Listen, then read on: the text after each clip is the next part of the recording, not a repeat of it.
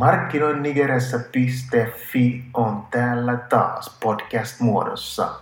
Mun nimeni on Olu Raheemi ja seuraavan hetken ajan juttelen teidän kanssa hieman niistä asioista, mitä mieleeni on juolahtanut Nigeriassa tai mitä sitten olen jossain muodossa, jossain vaiheessa ja jossain paikassa törmännyt äh, eläessäni täällä Lagosin metropolissa.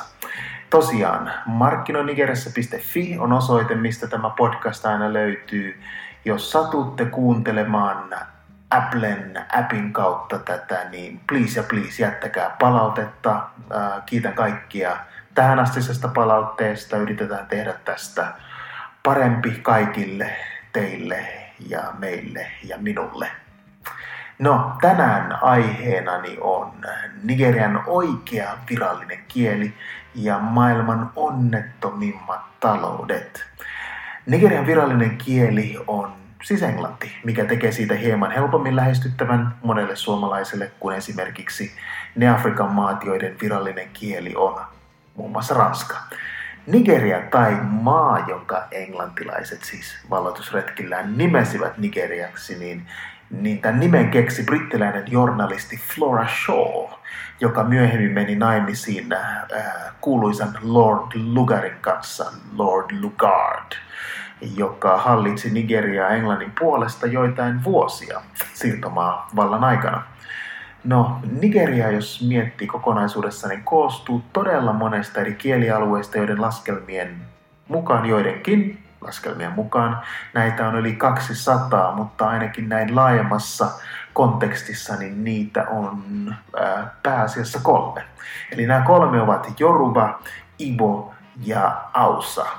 Samalla nimellä kutsutaan myös kolmea Nigerian pääheimoa, eli vähän kuin turkulaiset, tamperelaiset ja savolaiset. Okei, okay, muonan huono vitsi, tai sitten sinä kuuntelija, juuri sinä olet vain vaikea yleisö. No, en jätä päivätyötäni ihan heti ja alas stand-up-koomikoksi, vaikka kävinkin saman aikaan yliopistoa Ismo Leikolan kanssa. Ja samassa yliopistossa vielä. Eli Ismolle terveisiä. Jos tosiaan palataan nyt sitten näihin heimoihin, niin Jorubat sijaitsevat maantieteellisesti Nigerian eteläosassa, etelästä lännen suuntaan, eli lounas on Nigeriassa tai Nigerian lounasosa tätä syvää Joruba-aluetta. Maan kaupallinen keskus Lagos, missä itse asun, on kieleltään Jorubojen aluetta, mutta kaupunki on todella sekoittunut osavaltio kokonaisuudessaan, eli ihmisiä ympäri Nigeriaa, vähän muualtakin, joten tämä paikka ei ole se paras paikka Joruban kielen oppimiselle. Etelästä itään on niin sanottua Ibojen aluetta ja kaakkoon syvää Ibojen aluetta, oikeastaan perinteistä Ibo dynastian aluetta, jos näin voi sanoa. Pohjoisessa on Ausat ja Saharan pohjoispuolella puhuttava arabian vaikutus tuntuu hauseen kielessä ja sillä on tosi paljon tämmöisiä niin hausankielisiä sanoja, mutta myöskin ausankielistä intonaatiota. No, kun kuitenkin miettii, että mikä on sitten se kieli, jota nigerilaiset oikeasti puhuvat, siis kieli, jota kaikki puhuvat, niin on niin sanottu Pidgin English, eli Nigerian versio tästä normaalista englannista voidaan myös sanoa Nigerian englanniksi, jossa on paikallisesti lisätty sanoja ja englanninkielen sanajärjestys on sellainen, että sillä ei varmastikaan läpäise enkun suullista ei viime vuonna, ei tänä vuonna eikä ehkä tulevaisuudessakaan. No, Pidgin Englishillä tai ehkä helpommin tosiaan sanottuna Nigerian englannilla on oma sanakirjansa, joka löytyy netistä muun muassa, ja jopa BBC lähettää ohjelmia Pidgin English kielellä. Eli vaikka tällainen nopea esimerkki kuin How are you sanotaan pidginiksi Heidi ja vastaukseksi, kun haluat sanoa, että I am fine, niin vastaan vaan, että I day. Eli tämä on todellakin se kieli, missä pärjäät ihan missä tahansa Nigerian kolkassa. No tätä Nigerian englantia on siis tutkittu ja siitä on kirjoitettu kirjoja se ei ole ihan vielä yhtä tunnettua kuin Jamaikan englanti, joka levisi maailman halki reggae-musiikin ja jamailaisen kulttuurin kautta. Mutta nigerialaisten elokuvien musiikin suosi on tekemässä siitä pian yhtä suosittua, eli puhumme kaikki ehkä kohta jossain muodossa Nigerian englantia, tai ainakin jotain sanoja. No, en mene missä vaiheessa. No, no nyt taas lipesin tieltä. No, mutta kuitenkin jo tänä päivänä huomaa, että monet ulkomailla asuvat nigerilaiset kommunikoivat keskenään Nigerian englannilla, riippumatta siitä, mistä heimosta tai kielialueesta he tulevat.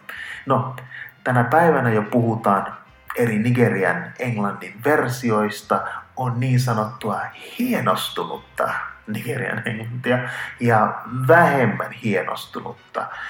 Jenkeissä Kenshaun yliopistossa työskentelevä proffa Farouk Keprugi on päätynyt sellaisen analyysiin, että Nigerian englanti on kehittynyt pitkälti myös siitä syystä, että normaali englanti ei ole pystynyt ilmaisemaan tarpeeksi hyvin Nigerian erityistä sosiaali sosio- sosiaalikulttuurisia ajatuksia, olipas vaikea sana.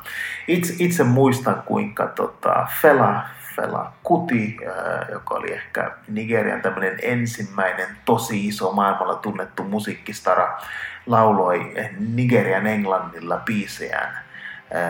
Muistan silloin ikimuistoisen keikan joskus 80-luvun puolivälissä Helsingissä, jossa suomalainen yleisö lauloi Nigerian englannilla näitä mukana. Eli Suomi ei ole uusi Nigerian englannille, vaan tämä on ollut siellä. Siis olin sen verran pieni kuitenkin, silloin en ihan tarkkaa vuotta muista, mutta se oli joskus 80-luvun puolessa välissä. Ja tota, tosiaan ihmettelin, miten jengi oli innoissaan tätä saksofonia soittava miehestä, mutta näin jälkeenpäin ymmärrettänyt, että musiikki on mahtavaa, musiikki elää edelleen ja tota, hienoja muistoja. No, katsoo nigerilaista filmiteollisuutta, niin se kasvaa myös kohisten maailmalla ja alustat kuin Iroko TV ovat tuoneet myös nämä leffat, joissa puhutaan Nigerian englantia maailman massojen ulottuvuudelle.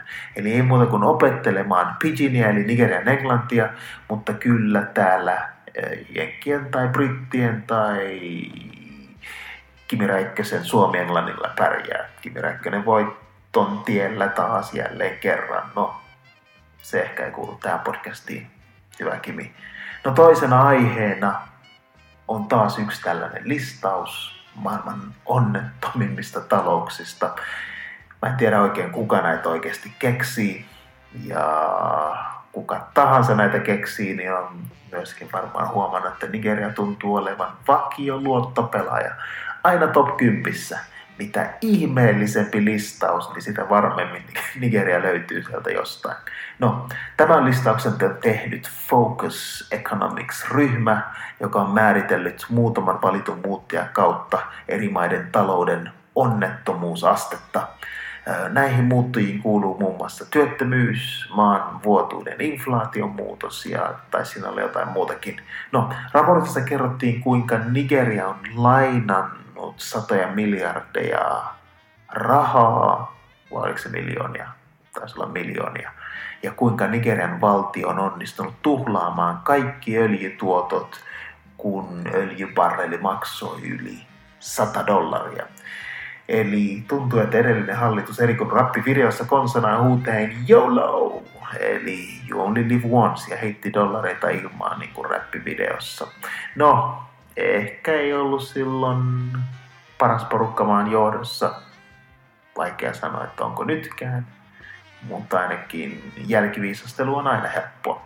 No, raportissa tuotiin myös esille sitä, kuinka moni osavaltio Nigeriassa ei pysty tällä hetkellä kunnolla maksamaan julkisen sektorien palkkoja, vaikka minimipalkka on jo todella alhainen. Minne ne rahat uppoavat? Hyvä kysymys. Mitä ihmeellisempi lista tosiaan, niin sieltä Nigeria löytyy ja löytyy myös tältäkin listalta.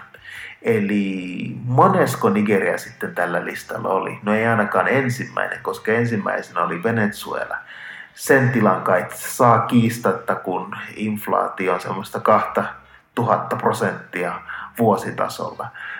Toisena on sodan runtelema Jemen, kolmantena DRC Kongo, nelosena Mosambik, vitosena Etelä-Afrikka, kutosena Kosovo, seitsemäntenä Argentiina Maradonasta ja Lionel Messistä huolimatta ja kahdeksantena Nigeria. Eli taisi nyt mennä väärinpäin, että olisi pitänyt rummut soida ja ottaa kympistä. Mutta kuitenkin Nigeria oli kahden, maailman kahdeksaksi onnettomin talous.